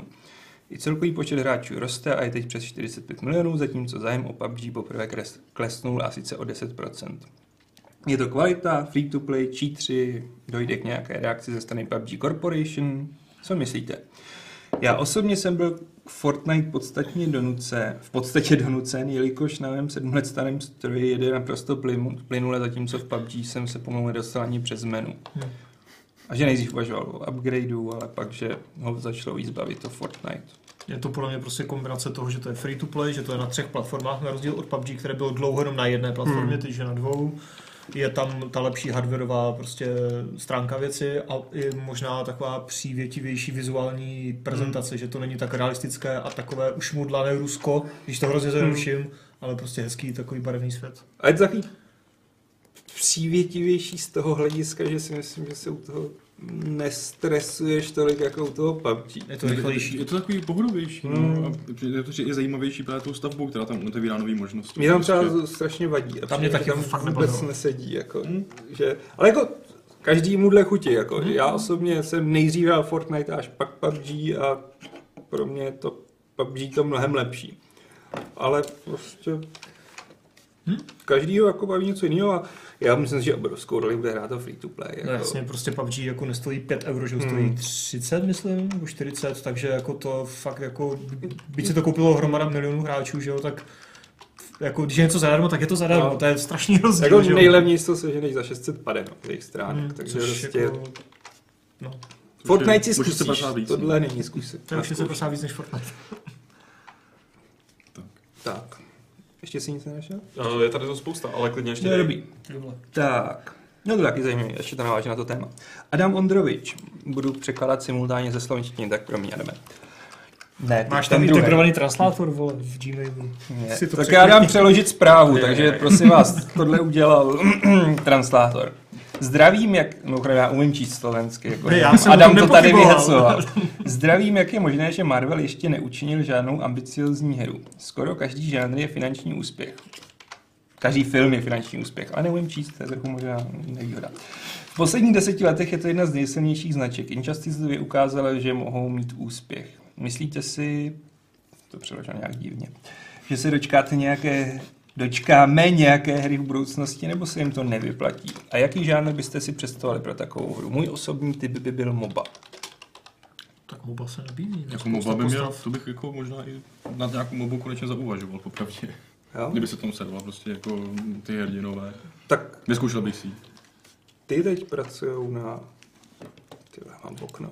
Velká Marvelovská hra. Galaxy Heroes? Ne, nepojmenovaná. Ježíš, já mám teď okno. No velký studio. Jo, ty no. Square, že jo, pod Square. Square Enix, no. Avalanche, ne? Ne, víceméně většina. Crystal Dynamics. Ne, podle mě je to většina Square právě, že oni tam... A nejsou to Krystalici, co dělají Tomb Raidera, ten druhý tým jejich. Ale je to prostě pod Squarem, to víme. Ale jako Marvel k tomu, nebo teda, no, jako Marvel k tomu přistupuje dost podobně jako v rámci celého Disney, že jo, kteří to prostě hodí třeba na EA nebo outsourcujou na jiná studia, tím pádem vznikají mobilní hry dost často a nevím, jak jsou úspěšné nebo nejsou, ale že by sám Marvel třeba si začal otvírat nějaká studia. Znamená tomu, jak dlouhým trvalo otevřít Marvel Studios, jenom prostě filmový, že jo? No tak ale teď taky z toho jako benefitové jako svině, no, ale tak jako, není to jen tak ze dne na den. No jasný, nevřít, jo? Ale já si myslím, že tu motivaci na to úplně nemají a spíš to prostě hodí takhle někomu, jako je třeba Squareu, jako ostatně Disney licencuje, že jo, Star Wars, EA. A pak jako děj se vůle boží, no, jak to udělá někdo, ale že by se to dělali přímo sami oni jako first party svoji hru, to bych úplně nečekal. A jako mě asi pravdu, ano, primárně z Crystal Dynamics, když vím, že tam někoho přeřazovali, že fakt je to je pro ně topik číslo 1 prostě ve Squareu. Co se vybrali, za dlouho to teda vydají a jak to stihnou, protože to je teď pro ně priorita. No, pořád to není oznámené, v podstatě. Říkají tomu Avengers Project. O čem to asi bude? No? A je tady kladivo, takže... Kladivo. Kdo by tam tak nebyl, nemohl asi být. Henry. Ten tam nebude, no. To asi ne. Ale každopádně, jako že jo, oni marvelácký hry vznikaly i předtím, ale byly většinou takový... Já myslím, že to tak nějak jako i myslel, že tam zmínil ty Injustice, že jako právě těm se podařilo uspět, ale... No, ale právě, a že Marvel právě jako hry má, ale vzpomeň si nějakou jako... Ještě mi tě napadá, nevím, jestli to do toho můžeme počítat, tak Spider-Man se chystá, že? A ten bude velký a vypadá docela dobře, ale to asi není úplně to, co ten dotazující si myslí. Jako je fakt, že bych čekal od Marvelu trochu něco většího, ale to možná bude zrovna ten Avengers Project. A jako to mají potenciál fakt všude možně, jako úplně s každým hrdinou. A tak jako třeba i takový ty týmovky, Ultimate Alliance byly zábavný, to byla jako zábavná 7 až 8 hra, kde se dalo úplně skvěle kombinovat v té akci ty jednotlivý hrdinové, ale prostě to nemělo takový ten lesk té trojáčkový hry a profrčelo to. To samý ten Wolverine, to byla taky taková 7 hra. Ale byla to dobrá rubačka jako s Wolverinem. Jak se jmenovala taková ta onlineovka marvelovská, kterou nedávno zavřeli? Marvelovská vs. Capcom? Kontroverzně, ne, to je bojovka, ne? Onlineovka, taková... Jakože nebyla úplně špatná hra, to asi neúplně... Jo, to bylo na mobilech, ale... To byly ty Ultimate... Nevím, co myslíš. Vím, no, já jsem... A nedávno to zavřeli a byl tam to průser nějaký, že s vyhazováním lidí, co nevím. No, nějaká pseudo post-facebooková, já jsem teda chvíli hrál facebookovou hru a stýkím se za to. Musíme doufat, že to tady Project Avengers nakopne. Jako mohlo by, no. Je fakt, že bych... No a vlastně, když jste zmínili, že oni měli Injustice, tak jako Marvel versus Capcom není úplně marný. Já si myslím, že je to dobrá bojovka, která je u nás trošku jako... stranou kvůli tomu, že to není ta mainstreamová bojovka, my tady taky nejsme moc bojovkářský národ, mi přijde. Plus teda asi někomu úplně nesedne ten mix capcomáských hrdinů a marvelovských. A přitom je to zábavné. Dante versus Wolverine. Já bych chtěl českou bojovku 400 versus rychle šípek. Bobík tu. A zálepkou in-game purchasing. Samozřejmě. To je už tím Pindu. Myslíš, že Pindě by skákal a propodával ze zádu? Kupoval by si tam skiny na fifinku, co? Kupoval by si, rychlý šípy, by si dokupovali tenisáky. Yes. A nebo Mirek Dušín by hodil nějaké moudro, které tě ochromí. A ty bys naopak Mirkovi hodil do cesty ten špalek. Ale ono to vůbec nezní blbě. Protestuji, to je nečestné a nesportovní. A to pičím Warhorse. Já než Aleš ještě tady něco vyzobat, tak řeknu konec otázek. Vy jste to tam úplně perfektně navalili, mám to tady vyzobaný, takže to budu brát potom už jako nepište do chatu žádné otázky. Jako rozinky. Něco říkej, já tady už listovali do hlubších těch. Tak vezmu rovnou Okamiho. Co říkáte na včera vyšlý Into the Breach od autorů FTL? Rád bych připomenul tento menší kousek, který by rak mohl neprávem zapadnout. Hráli jste, těšíte se, vaše dojmy. Včera jsem dostal klíč, okamžitě jsem ho předal na recenzi. Včera jsem dostal klíč na Into the Breach? Wow! A říkal jsi, to je v pí... No bylo to docela pozdě v noci a hned jsem to přeposílal, takže v jednu chvíli jsem si říkal, to je docela pí. Já jsem to zaregistroval, jsem na to zvědavej, někdy se k tomu možná dostanu. Tak stejný názor. Přesně. Dobře, potom tady máme dva dotazy od raketového žida. První je obecně na level Rocket Jew. Neuvažovali jste o speciálu nebo o sebrané knize rozhovorů? Z levelu. Což mi nepřijde jako by marný nápad, ale spíš jako nějaký PDF nebo tak něco. Rozhovor je. Já myslím, že k tomu, že... Ta sbírka už je dost... A ty rozhovory jsou hodně dobrý. Jsou dobrý, no. Tak já si myslím, napičujem že... to Martinovi. No? Na nějaký Kickstarter třeba k tomu, viď? Startovat jsem chtěl říct. No a potom tady Rocket Jew speciálně pro Adama se ptá přímo v nářečí What team are you rooting for in the Overwatch League? I'm not sure yet. Sorry. Takže nevíš. Ne, já to skoro nesleduju. Já si to, jako občas si to otevřu a kouknu se na ty šílené prostě jako highlighty, co tam oni dělají, že ti prostě profíci, ale že bych to nějak sledoval, ale tak jsem úplně ne. Okay. Chceš už něco číst, Aleši? Ještě jednou dobře. Tak no, ale pozor, to byl dotaz hlavně na tebe. Hodně než dotaz od Blanky. Ohledně Slitherine, máte názor, respektive zkušenost so Starhammer, Polaris Sector alebo Distant Worlds? Jde mi o doporučení sci-fi hry z této ponuky. Hodnotění na Steamu jsou váčin. Nevidíš, že tam nemáš integrovaný ten translator. Co to je? Wordpad, ty vole, kdo používá Wordpad? Jsou většinou smíšené. Hele, já s tím nemám osobní zkušenost. Já jako, když už Slitherine, tak si tam vybírám spíš ty historické věci. A když už sci-fi, tak Warhammer. Asi tak, ale dneska jsem právě při nakupování řekl, ne, Warhammer se zahraju jako tabletopově. Teď jako... Ale ty smíšený hodnocení bych typoval budou dost i na vrub toho, že to je prostě hardcore, ne? Já rozhodně bych si přečet, proč, co tomu vyčítají, protože někdy, a to bývá častý u těch her po vydání, jejich optimalizace bývá dost riskní, protože to dělají maličký studia a je to hrozný. A velmi často si tam přečtete, jakože no teď už vyšel jako třetí patch, třeba 6 měsíců po a už je to úplně v pohodě. Takže fakt bych si primárně přečet, co vyčítají té hře a podle toho bych se rozhodnul. Jako pokud tomu budou vyčítat, že je to rozbitý a pak se tam jako dočteš, že už je to opravený nebo že se to zlepšilo, ostatně jde se podívat na historii updateů, tak bych se toho nebal. Pokud tomu budou vyčítat, že je to hardcore, tak bych si začal zjišťovat, jak moc je to hardcore a jestli mi to sedne. Dobře si to povedal. Daniel se ptá mě, jestli mám v plánu hrát, nebo jestli hraju Kingdom Come. Ještě nehraju, ale v plánu to mám, doufám se k tomu dostanu příští týden. A jestli ne, tak si počkám na ten patch, který má být za měsíc. Tak oni vychází furt takové jako mini patch. Nějaký velký, ne? Nějaký na obzoru. To by měl být. Nevím, jsou oznámili konkrétní datum. Coming soon. Jo. No a trošku s tím souvisí dotaz od Ondry. Možná to tady padlo, padá to tady úplně pořád. Můžeme na to zkusit znovu odpovědět, jestli budeme mít ve Fight Clubu Dana Vávru. Asi ne. Už jsme ho zvali několikrát. Dan se celkem jasně vyjádřil, že o to nestojí. Takže. Resident Evil fans, nebo chceš tomu něco? No. Jestli víme něco o oznámené hře Mutant Year Zero Road to Eden. Já ne. To taky ne. Tak ale pak se na to podívám. Musíš o tom něco říct, Resident Evil fans. Jakže to bylo? Tak se to rozhodl. Mutant Year Zero Road to Eden. Mutant Year Zero.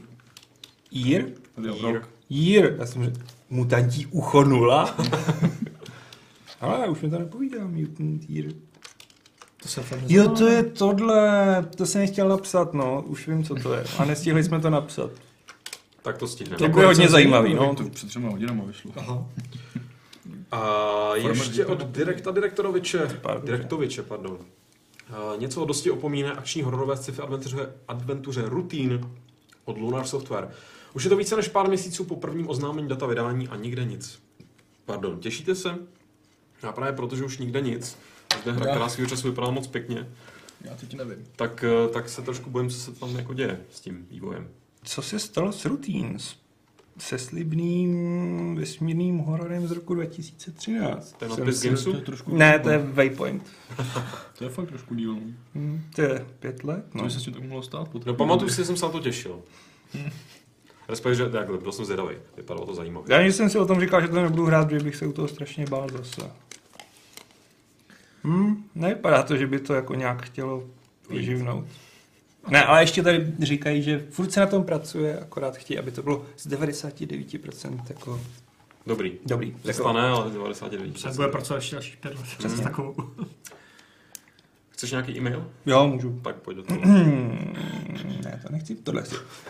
Jamajčan klasicky, tak tu máme pár dotazů. Bude Jamajčana? Dobře, tak. Jenom jeden dotaz od Jamajčana. Ne, přemýšlím, jestli... Dobře. Myslíte si, že s kvalitativním a hlavně kvantitativním úspěchem co do prodejů Kingdom Come Deliverance odstartuje boom nového žánru středověkého RPG? To si nemyslím, protože na to by to muselo prodat třeba 5 milionů během týdne, ale prostě 500 000 nebo ten milion, nebo kolik to bylo, že jo? Dokážu si představit, že někoho to jako popudí k tomu, jako nějaký třeba malý studio udělat jako historický RPG, třeba jako nějak jednodušej spojatý, ale aby to nebyl boom. Aby najednou byla nějaká vlna, že velká studia budou rušit, vole, Skyrimy a dělat rychle tady tohle, tak to ne. Ne, no, jako... Ale mohlo by to inspirovat jako někoho aspoň k něčemu, ne třeba k celé hře, ale k nějakým prostě prvkům. Já budu hrozně rád, když to nakopne spoustu jako nezávislých studií, kteří jako mají tu technologii, aby se pustili a nemusím třeba i open world, jako ať vědí třeba lineární, dobrý, středověký RPGčko, já to se radostí zahraju. Nemyslím si, že to jako nějak zamíchá s trojháčkovou a produkcí. Já jsem třeba v diskuzích, jak Kingdom Come nastavilo zrcadlo CD Projektu a co si z toho odnesou, tak si říkám... si z toho nic moc neodnesou. A zase dokážu jako... si třeba představit, možná je to příliš naivní, ale že třeba Dragon Age, ne Inquisition, ale prostě příští Dragon Age, na kterém se nějak prostě dělá, prostě pomalu za tím břentem, tak jako by si z toho mohli něco třeba vyzobnout, co by se jim líbilo. Jako neříkám celé to skopírovat ani omylem, jo, protože Dragon Age je něco úplně jiného, ale jako může určité prvky té hry, které jsou fakt super, můžou sloužit jako drobná inspirace pro ta velká studia. Jo, tak jako to určitě. Si dokážu představit. Jen ať pěkně vyzobávají. Ale já bych si fakt jako rád představil nějaký novej, prostě, jako byl čas lekací hororů typu Outlast, tak kdybyste ti vytvořil čas východních RPG, třeba ne takhle megalomansky pojatých. To byla asi náročnější na vývoj než Outlast. Je, no, trošičku. Tak snít mohu. Jo, to samozřejmě. S tím velmi vzdáleně, velmi oslým můstkem souvisí druhý dotaz. Kdy si myslíte, že se dočkáme dalšího Elder Scrolls? A jestli něco vývojáři ukážou na teď E3? Chcete se někdo sázet? Já jsem už zase? Ne, já jsem si myslel, že to... Jestli by to bylo velký překvapení, vzhledem tomu, že se docela nedávno vyjadřovali, že to ještě není ani v produkční fázi. Brainstormujou. Myslím, že to taky si myslím, že letos jako nic neukážou. Nemají co podle mě ukázat. Leda by nám odháli předtím. Což by bylo poprvé, ale tak podíš. A to si počkáme ještě. Já vybírám. Ještě na mě nemusí skákat do řeči. Za A. Myslíte si, že se někdy dočkáme Medal of Honor Pacific Assault 2? Ne, myslím si, že se toho nedočkáme. Ale zajímavá je ta druhá část otázky. A přáli byste si hru, kde byste bojovali v kůži Japonců? Jako nevím, jestli přál, ale proč ne? Proč ne, no. No. Tak za A můžeš si za ně zapojovat v tom, že v Rising Stormu. Ale mě spíš napadlo v kontextu s tím i prostě tak trochu provinění na mojí straně. Jo, já bych si strašně rád zabojoval jako v kůži Japonců a japonské armády. A zároveň jsem si uvědomil, jak jsem v tomhle strašně pokritický, že prostě na Wehrmacht a podobně dělám ne. A na tohle dělám jo. A dobře, samozřejmě. Ty ideologie jsou odlišný, ale když mi tam hodíš jako znásilnění Nankingu, tak taky se nebudu tvářit, jako že japonská armáda nemá absolutně nic, jako žádný vroubky. Takže spíš mě napadá, že jsem v tomhle pokritický, no, že myslím si, že správný přístup aplikuju na německou stranu a ten méně správný aplikuju na tu japonskou. Byl ten dotaz o druhé světové válce, nebo ne? Byl o víceméně, protože se ptal na ten Medal of Honor Pacific Assault. Chtěl jsem zmínit Ghost of jako Tsushima, že jak se chystá, jo, ale to je už řeško. Trochu jiného. Tam je to v pohodě. A zase na druhou stranu musím říct, že když jsem si kupoval opisujícíme k tématu Order of Battle Pacific, tak první, co si zahraju, je ta japonská kampaň. A je fakt, že ve strategiích mi nevadí teda hrát ani za ty Němce. Asi je člověk takový odosobněnější a přeci jenom, když tam taháš těma divizema a neběháš tam s tím Totenkopfem. Ne, prostě tady mám své filozofické zamyšlení, které ze mě vypadlo v tuhle chvíli, jsem se nad tím zamyslel. Jako. Já myslím, že Resident Evil fans to tady rozsek kamikaze simulátor. To dělám v mnoha leteckých simulátorech. A nemusí to být zrovna Japonci. Pravda. A fakt mi to je získu. Roguelike a permadeath by tam musel být. Aby to bylo opravdu. Dáme, ty mi nahráváš tady na tu poslední. Hodně her využívá různé typy saveování a tak mě napadá, jaký je podle vás nejlepší způsob saveů ve hrách? Quick save, checkpointy či úplně jiný způsob? Já se nevím, co ještě nemůžu. A jak moc podle vás ovlivňuje save float hraní videohry? Nevím, tak prostě přijde úplně jako nejhorší způsob saveování, který má ten nový Resident Evil Survival, že si ho musíš koupit za reální peníze. Jako když chceš nový slot na save, což to je, proč ty? To mě fakt jako dopálilo, když jsem dělal, tak jsem to odšel prostě říct. To je celá bizarní. Jako za tohle si zaplatit, abych si mohl rozhrát hru znova. Jako v jiném slotu, ten si držet, jako za to musíš dát reální peníze. To je nesmysl. To EA teďka stojí s tím jako pročkám, rychle, vole. To je vulgární, bych řekl. Já samozřejmě, že to ovlivňuje hraní a tak dále, jako jsou hry, které s tím nějakým způsobem pracují kreativně, jsou hry, které s tím nějak nepracují. Obecně dávám preferuju možnost quick save, protože jsem PC hráč, že to je jako taková slušnost do velké míry, a ani ne tak kvůli tomu, že bych potřeboval to spamovat quick save, quick out, ale protože třeba potřebuji se zvednout a odejít, prostě, když tohle považuji za, jako za současných opohodlí, zároveň chápu hry, kde to není, chápu prostě střílečky, ale to fakt jako záleží, no. Jako, vidíš, no. Asi jo, když se mi líbí jako nápad se saveovicí, to jako vtipný jsou. Jo, ale jako, že jsou hry, kde to dává smysl, kde dává smysl mít checkpointy, kde prostě je to součást nějakého napětí. Pamatuju si v Dark Force starých, kde jsi měl 3 životy a nazdar jako na celý level, jako, a vlastně mi to přišlo dobrý, že ve střívačce funguje jako ten spíš arkádový jako prvek. Tam to bylo super, byl jsem vždycky pyšný na to, že jsem Dark Forces dohrál na těžší obtížnost. Jenom jsem chtěl říct rychle jenom, že co nenávidím, nesouvisí to úplně se savem, ale prostě checkpoint před animačkou je zlo. Po animačce. Ale tak když jde přeskočit, tak to... No dobře, ale stejně, z principu prostě. Jako jo, no. Ale hlavně autosavy bych dal prostě často a... Podle mě dobře navržená hra se vystačí jenom s autosavama. To jsem chtěl teďka něco takového říct. Jako mně se líbí autosavy asi tak, jak prostě výběr jako easy, medium, hard. Ideálně, když to tam prostě není. Jo? Ať hra ukládá na pozadí nějak furt, ať já to nemusím řešit manuálně nebo quicksavama nebo jakkoliv jinak prostě. A ať mi říká, kdy ukládá a jako kolik toho ztratím nebo nestratím, když chci tu hru vypnout. Jo? Ať ty informace mám a podle toho se můžu rozhodnout, a ať nemusím řešit, jestli mám uloženo, nemám uloženo a tak dále. Ale tak jako zvyknu si, že jo, i na ten specifický systém v Kingdom Come. To jsou dobrý ty hry, to teda jako, je to teda jako proti tomu, že ty vlastně nechceš, aby to nějak nastavovat, ale mně přijde fajn, když ta data jako, že si můžeš dát, že chci ukládat každých 5, každých 10, každých 15, což je častou strategií. No jasně. To je prostě super, přesně to vím, že teď se mi to uloží. Alright. Tak já to. Jdi na to. Ještě tady pár dotazů zbývá. Z chatu, kluk v elastákách, jaký projekt z Kickstarteru, který úspěšně vybral peníze, se nepodaří uskutečnit? Zavěštěte si.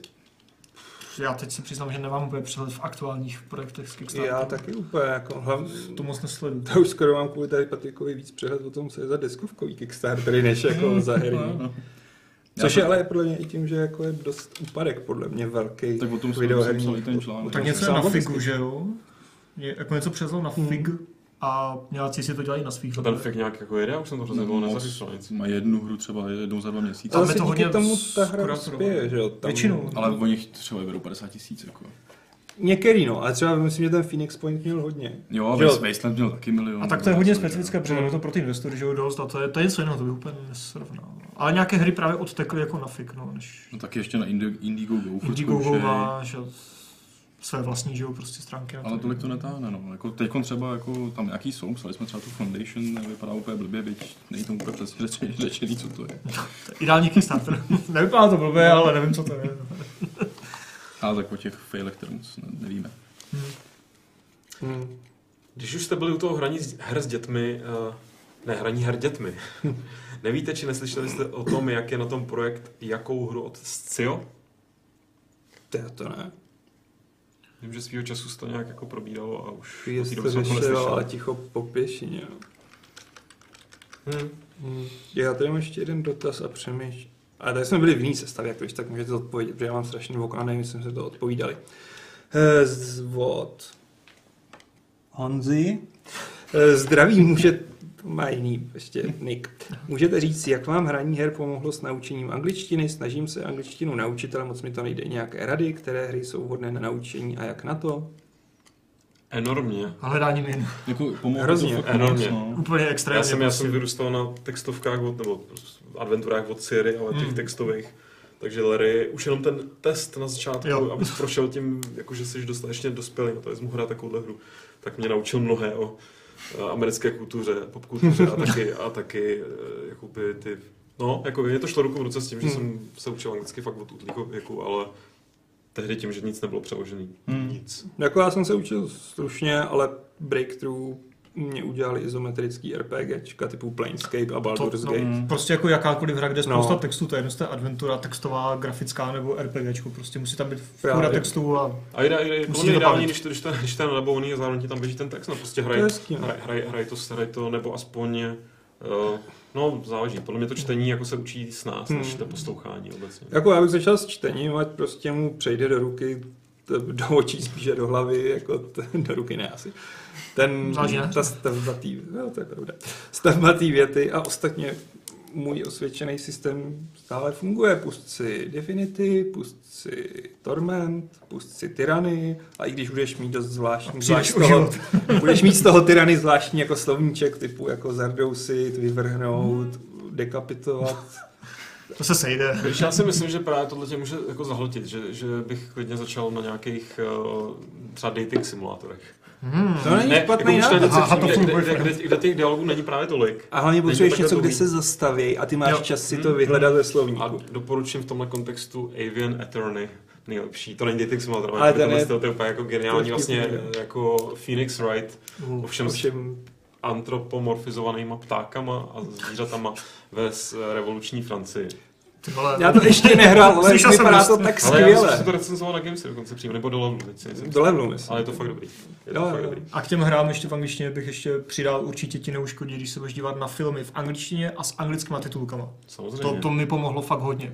K těm hrám tak tohle a hotovo. To mě fakt jako, já pořád fakt mám pocit, že jako ve chvíli, kdy člověk překročí určitou jako hranici věkovou, tak jako koukat na filmy s dubbingem je pro mě osobní selhání a to hra. A teď, když jsem někde zachytil, někdo řešil jako, že bude ten solo, že film, a někdo psal, tak doufám, že mu budou zase říkat žvejkal, jak to má být, což samo o sobě jako je, ten člověk má vědět nějaký problém, jako, který by si měl vyřešit. Ale že si jako, že prostě dospělý člověk se těší na to, jak se bude na Star Wars dívat s dubbingem, jako jsi tam dospělej, ne? To je jako mě, jako naučíš se utírat si zadek, tak naučíš se tam koukat na filmy v originále, ne? S českýma titulkama, jasně, když neumíš anglicky, ale ty vole. No, ještě tam něco máš? Ne, můžeš ty. V tom případě Krištof Kevin Havel. Jaký je váš názor na překupní obchody s klíči? G2A, King Win, já nevím, já jsem životě na žádném úplně nebo jak nevím, jak se to čte. Jo, dobrý, jste dobře. Je to dobře. Já to nepodporuju. Já se to nekoukám pozitivně. Je to při nejlepším taková divná šedá zóna, která asi úplně není ideální. V podstatě to jsem říkal, že šedý dovoz. No. Je to takový... Jako radši bych doporučil podporovat že oficiální právě distributory, prodejce, nebo přímo výváře skrze jejich stránky. Než nějakou fakt takovouhle stránku. Tohle bych právě přesně řešil. Jako nějaký přeprodávač klíčů z Polska, z Ruska často. Když už jako seš teda normální a chceš jako platit lidem za jejich práci. Nebo na to máš, jako třeba hrozně respektuju takovou tu jako vývojáři, kteří své hry dají prostě klidně jako někam na ty pirátský, takže OK, jako nemáš prachy, nemáš na to rozpočet, chceš být můj fanoušek, jako jo, pojď do toho. Ale ve chvíli, kdy dáš vydělat vlastně někomu, kdo fakt na tom absolutně nemá jako žádný podíl, tak jako fuck off. Jako. A ještě když to často třeba přeprodávají právě z jiných trhů, jo, a proto je to tam tak občas levné, ne jako jenom proto, ale má to na to nějaký vliv, tak jako to je prostě... Že mi to, nevím jestli hnusné je to správné slovo, ale... Je to amorální, no. No, to je to správné slovo. Určitě tomu tvůrci jako jo. Dobrý, pokud se bavíme možná o nějakým hře od obrovský korporace, která... A tak to je jedno, pořád na tom dělají lidi, že jo. Jasně, no. Tak to je jedno, že to je Activision nebo Ubisoft, prostě furt tam máš ty tvůrce. Mě teď úplně jako právě jako lidi jsou schopní, jako aby ušetřili pár korun projít jako takovýma bizarníma rizikama. Že když jsem jako se snažil koupit si levně to PUBG, který mě paradoxně vyšlo nejlevnější prostě na jejich ofiko stránkách, tak jsem narazil jako dobře, ještě bych samozřejmě sehnal levnější jako na eBay, kde ty jim dáš de facto login od svýho Steamu a oni ti to přes nějakou čínskou VPNku aktivou čínskou verzi. To zní fakt skvěle. Jako, jo, fakt bych chtěl někomu dávat do Číny svůj login na Steam, abych ušetřil 150 korun na PUBG a ty lidi to dělají, prostě je to velký kšeft. Já to nechápu. Já věřím, že jsou takový lidi, no. Ušetřit za každou cenu. Jo, prostě, ale... Jo, good for them. Až jako zjistili, že se nenalogujou na ten Steam se všema těma hrama. Tak... Ty si dneska chtěl dneska spustit nějak, ne, Kingdom Come Patriku a nějaký to napsal, no, že už ne, běží někde. Já jsem si na svém účtu chtěl něco zahrát, ale napsal mi to, že na mým účtu už běží jako Kingdom Come na jiném účtu, ale mým účtu mám přístup jenom já. To nevíš. Už ne.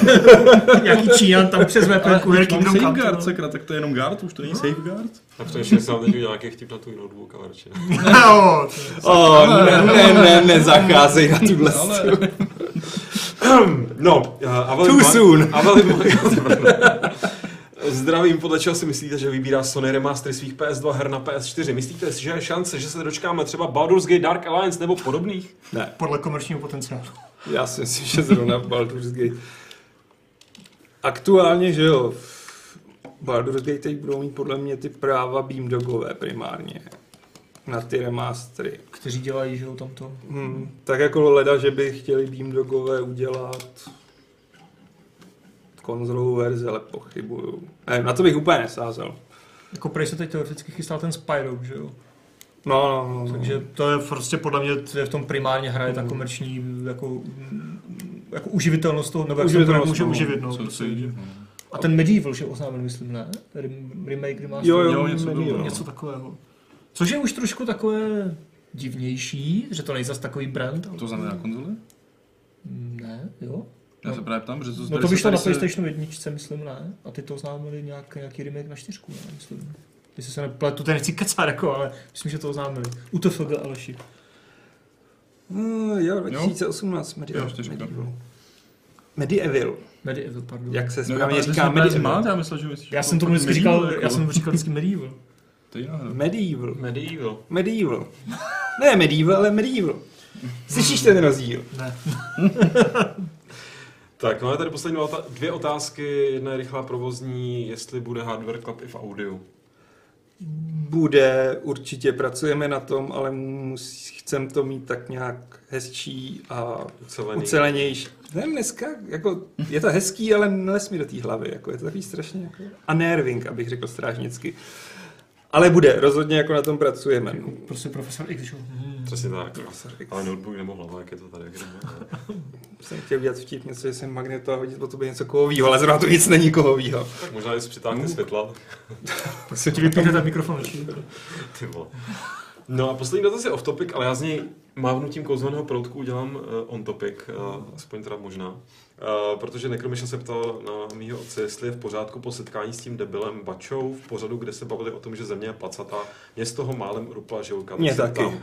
Mě taky, ale musím říct, že otec za svoji skoro bych řekl 60 plus letou kariéru, už počítám, že to dělá tak jako od 20, tak už myslím zažil tolik debilů, že nějaký Bača už ho fakt jako nerozhodí. Byť je samozřejmě bizár, že v roce 2018 na veřejnoprávním médiu řešíš, jestli je země placatá nebo ne. No.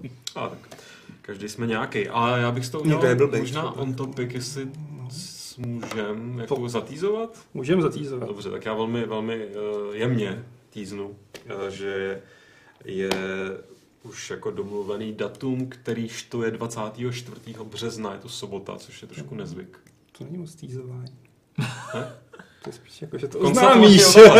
Tak je to domluvený, veď? Tak jako... Je to domluvený. Takže... Prostě si vyhraďte tu sobotu, kdy prostě se otevřou... Okna vesmíru do kořánů po druhé v Gamesplay.